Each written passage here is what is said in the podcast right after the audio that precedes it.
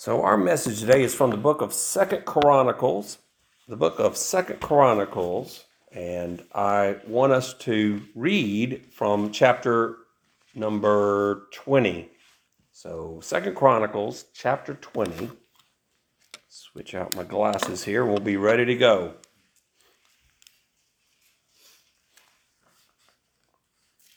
And start with verse 1. It happened after this that the people of Moab with the people, I said chapter 21, I mean chapter 20.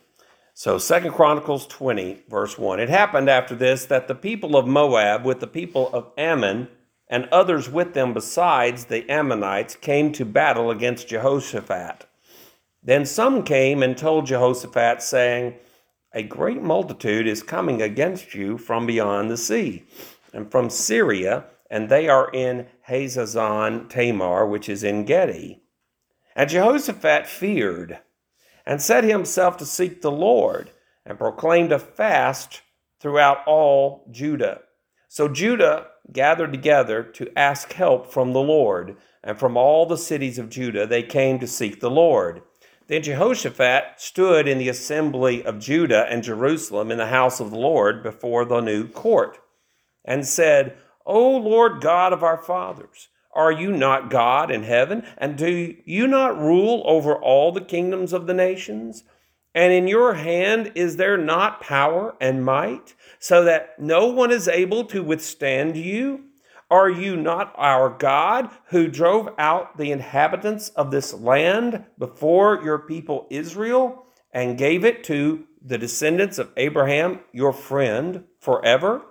And they dwell in it and have built you a sanctuary in it for your name, saying, If disaster comes upon us, sword, judgment, pestilence, or famine, we will stand before this temple and in your presence for your name is in this temple, and cry out to you in our affliction, and you will hear and save. And now here are the people of Ammon, Moab, and Mount Seir, whom you would not let Israel invade when they came out of the land of Egypt, but they turned from them and did not destroy them. Here they are, rewarding us by coming to throw us out of your possession, which you have given us to inherit. O our God, will you not judge them? For we have no power against this great multitude that is coming against us, nor do we know what to do, but our eyes are upon you. Now all Judah, with their little ones, their wives, and their children, stood before the Lord. Then the Spirit of the Lord came upon Jahaziel, the son of Zechariah, the son of Benaiah, the son of Jael, the son of Mattaniah, a Levite of the sons of Asaph, in the midst of the assembly. And he said, Listen, all of you, all you of Judah, and you inhabitants of Jerusalem, and you, King Jehoshaphat, thus says the Lord to you Do not be afraid, nor dismayed, because of this great multitude, for the battle is not yours, but God's. And may the Lord bless His Word as we have it read into our hearts today. Now we're going to read further in this scripture, but uh, as we read through this today, I want you to all understand that uh, the people of, of Judah had a problem. They were being invaded, and there was an alliance of three nations against them. They were not ready for this battle.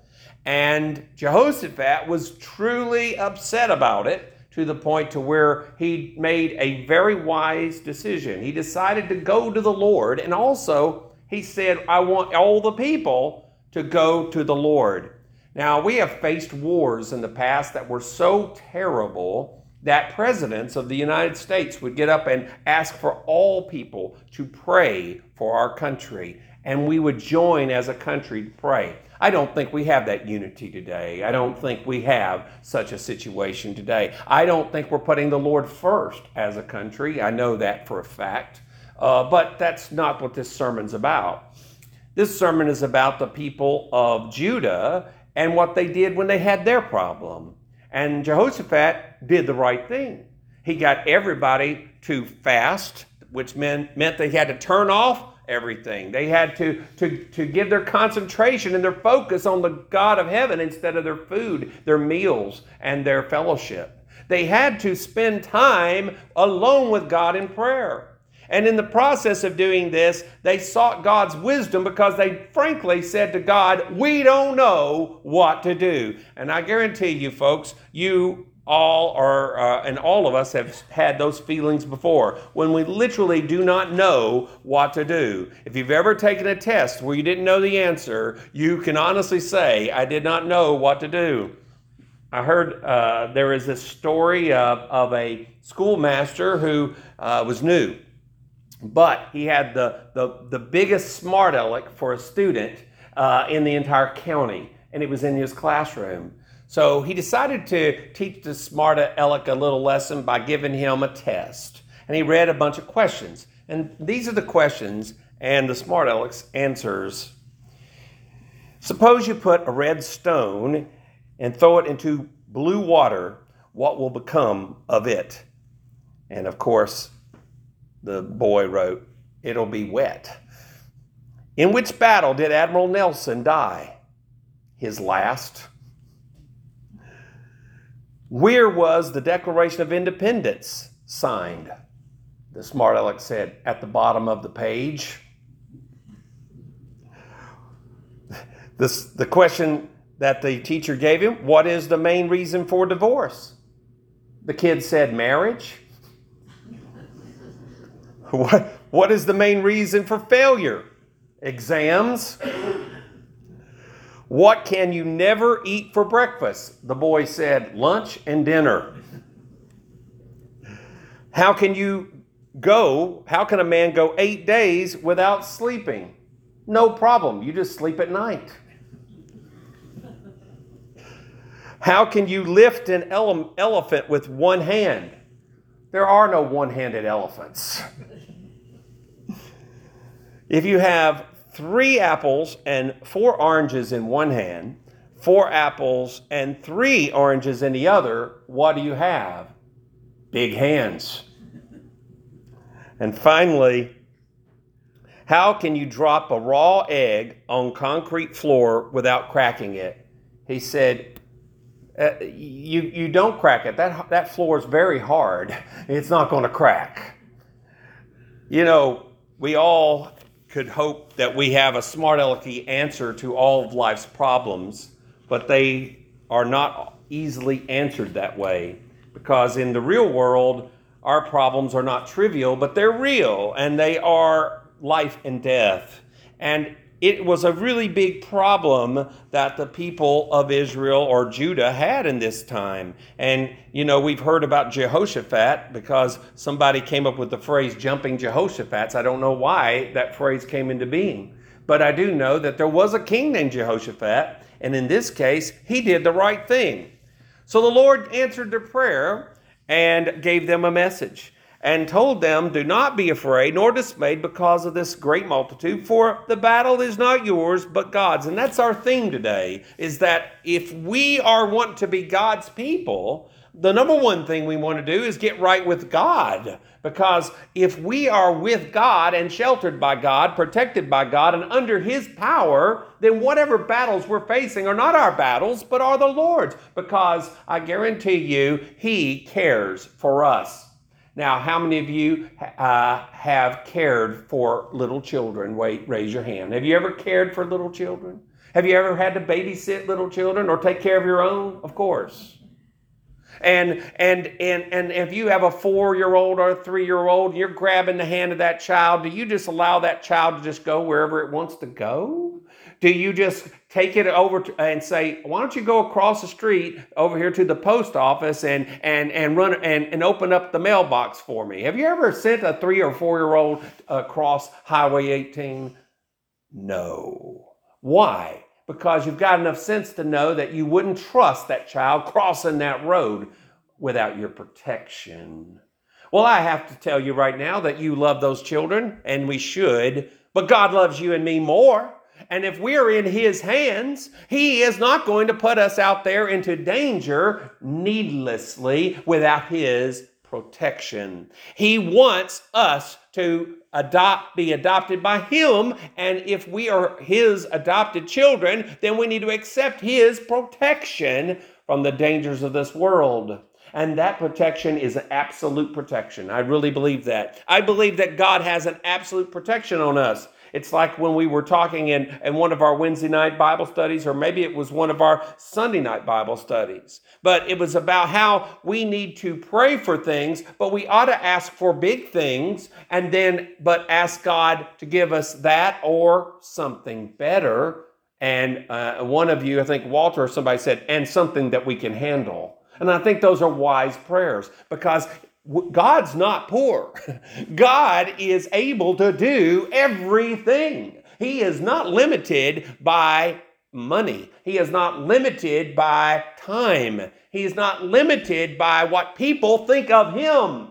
But how many of us live our lives because we struggle, because we have financial constraints? We have limitations with our, our ability to do things that are acceptable, maybe to other people. Maybe we're always worried about what others think about us, and we're not thinking about God. And I say to you that when we pray to God, ask for that which is big, ask for that, that which is great, because He will either give you that or He'll give you something better that you need and that's better for you.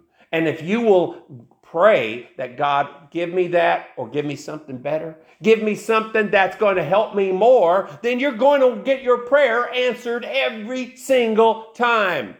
I, I get tired of people who, who say, oh, God doesn't answer my prayers. Well, if He doesn't answer prayers, then why are we praying? Why did he command for us to pray? And if, if the people of God were here in this situation and, and he didn't answer their prayers, we wouldn't be reading about this story today. In fact, God had said when they set up the temple that when you sin, when you find yourself in a bad situation with pestilence and with uh, or sword or danger, whatever it may be, you need to go to me and turn to me, and I will hear from heaven and I will help you. He anticipated that we, are, we would get ourselves into these messes. Do you think that the destruction of the American culture, the destruction of our society, the destruction of moral right and wrong, do you think that happened overnight? No, it didn't happen overnight, where sin is flaunted and paraded in front of us on a daily basis if we give any attention to it. And the fact is is that we have here a supreme idolatry of the human being. And I mean by that that people today have become their own gods. We have told people, do whatever you want, do whatever you feel. What you think is more important than what God thinks. And when's the last time that any of these groups that protest all the time said, we need to do what God says? I don't think I ever saw that placard. Do what God says. Humble yourself before God. No, it's always me, me, me, my way, my way, my way. And if you don't like it, I'm going to break something or tear something down. It's ridiculous. And yet, we didn't get here overnight. We have been on a track to destruction, I think, for a very long time, and it's been slow. In fact, it may be overdue. But I think that when we saw the video earlier about Ruth Graham, I think Billy Graham said that if God does not judge us, he will have to apologize to Sodom and Gomorrah. And I think there's a lot of wisdom there. We have deserted God. He hasn't deserted us, but we have deserted him. And now we're in a mess where literally we are being segregated to the point to where anyone who does not go along with the mainstream with the main message is accused of misinformation. Anyone who does not go along with whatever the powers that be whatever they say they are going to be people who are going to have to be put aside and listed as dangerous. The day is coming very soon i think or at least it will happen inevitably, and we can see it approaching, and it'll completely create a situation where you won't be able to honestly live your life as a Christian. You'll have to hide your Christian beliefs and hide what you believe and what the scriptures tell us. But that's not the inevitable future. Jehoshaphat thought that they were going to get defeated. He thought they were surrounded, and they were. And he thought this was going to be a, a, an absolute loss. But he did something very smart. He, he went to God and he asked God, and he got the people to go to God, and they all joined together and they sought the Lord, and they even reminded God that, Lord, you said that if we get in trouble, you will help us. Well, I think that that applies to us as well. I think that if we go to God and say, God, will you help us? We don't deserve it, but we do need your help. I think God will hear our prayers. I think that we ought to go to the Lord and ought to go that that God would create a, a, a victory that out of nothing if necessary. Now, we don't know how that victory is going to be. We have no clue. But God gives them some instructions and notice how he says that don't be afraid in verse number 15, nor be dismayed because of this great multitude for the battle is not yours, but God's. So let's see how we need to fight. And let's see how Jehoshaphat fought the battle. The instruction continues in verse 16 Tomorrow go down against them. They will surely come up by the ascent of Ziz, and you will find them at the end of the brook before the wilderness of Jeruel. You will not need to fight in this battle. Think about that for a moment. Some of us worried, oh, I'm going to have to do all these things. I'm going to have to get involved and do this thing and that thing. It's going to ruin my life. No, no, no. If God's fighting for you, you don't have to worry about it. And that's a very powerful and encouraging thought. He says, You'll not need to fight in this battle. So he says, First, position yourselves, stand still, and see the salvation of the Lord who is with you, O Judah and Jerusalem. Do not fear or be dismayed. Tomorrow go out against them, for the Lord is with you. So, our first step is, in this case, position ourselves. You got to get in.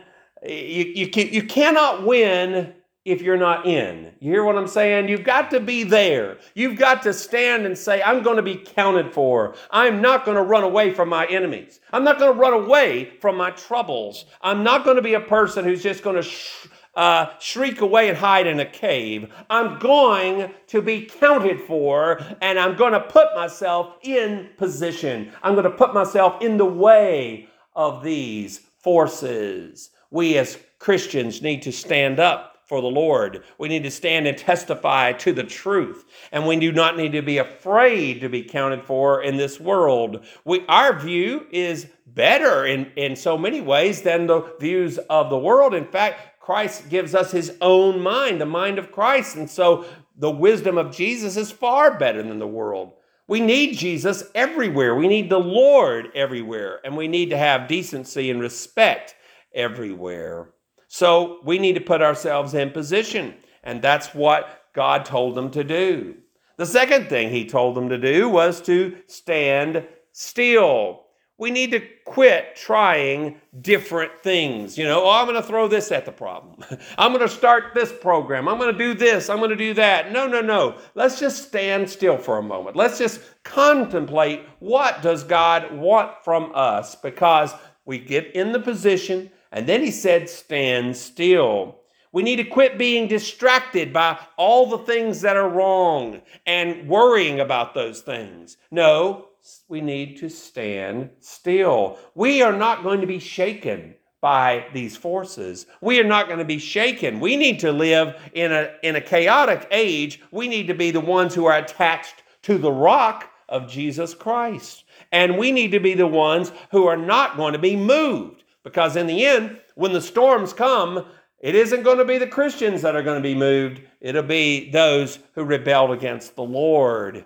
So we need to be standing still. And the third thing that he tells them is to watch God work. Notice how he says, see the salvation of the Lord. We need to observe, we need to be expecting God to work. Uh, I don't think most people believe God is going to work. I don't believe that most of us are full of the confidence that God is going to turn the country around. Well, He doesn't have to turn the country around. He just has to make sure we're turned around. He, does, he doesn't have to turn our institutions around. He just needs to make sure we are turned around and we are standing with Him.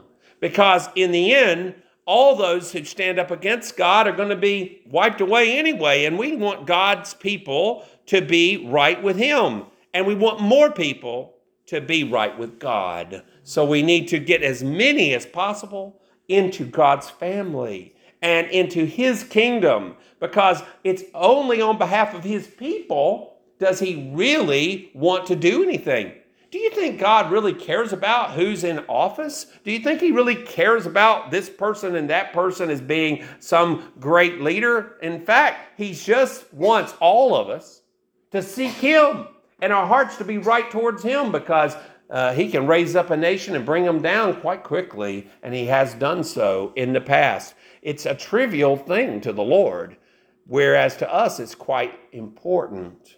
No, we need to make sure that we're right with God, that we have positioned ourselves, that we are standing still, and that we're going to watch expectantly for God to do a great work. Well, let's see how the story turns out. So it says here in verse number 18 And Jehoshaphat bowed his head with his face to the ground, and all Judah and the inhabitants of Jerusalem bowed before the Lord, worshiping the Lord. Then the Levites of the children of the Kohathites and of the children of the Korahites. Now the Kohathites were part of the one of the priestly clans, descendants of Levite of Levi, and the Korahites were also a group that was known for their music. And they stood up to praise the Lord God of Israel with voices loud and high. We need to sing to the Lord. We need to praise the Lord. They, they, people need to hear us praising God, and we need to be a verbal witness to the fact that we are going to sing praises to the Lord and playing godly music. Uh, do you think that ungodly music has had a negative effect on our children? Of course it has. What would, what would the difference be if they were filled with godly music, thinking about things and writing songs to the glory of God instead of to whatever they're writing songs to? And so we here, have here in verse 20 so they rose early in the morning and went out into the wilderness of Tekoa. And as they went out, Jehoshaphat stood and said, Hear me, O Judah, and you inhabitants of Jerusalem. Believe in the Lord your God, and you shall be established. Believe his prophets, and you shall prosper. And I think that's still true today. We need to believe in the Lord. We need to trust him, and we will be established, and believe what the prophets said, and we shall prosper. And when he had consulted with the people, he appointed those who should sing to the Lord, and who should praise the beauty of holiness as they went out before the army, and were saying, Praise the Lord for his mercy endures forever. So, what did they do? They didn't fight with armies, they didn't fight with any great cleverness or even really much of a strategy, except they started praising God and singing glory to God. You know why? Because they were cheering God before he ever even got into the stadium. Hey, they're cheering God. They're saying, We're going and we're going to watch the Lord fight a battle. We're going to watch God do something that we cannot do. Isn't it amazing? Uh, there's a lot of arrogant people in this world, but what does the Bible say about pride? Pride cometh before the fall, and a haughty spirit before destruction. I have seen so many proud people and I mean really proud, vocally proud. They're anti God, they're anti God's people, they're anti what's right. And you know what? At the time, it seems like they're not getting punished. At the time, it seems like everything's going their way.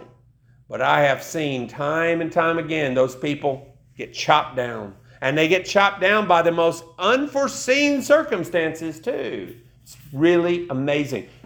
Try studying some of these braggarts. Start, start studying these people who brag about their rebellion against God and against God's people and see how long they last in that state. Because in the end, they're not happy people. And, and so the people of God, they praise the Lord. And they praise the Lord for his mercy endures forever.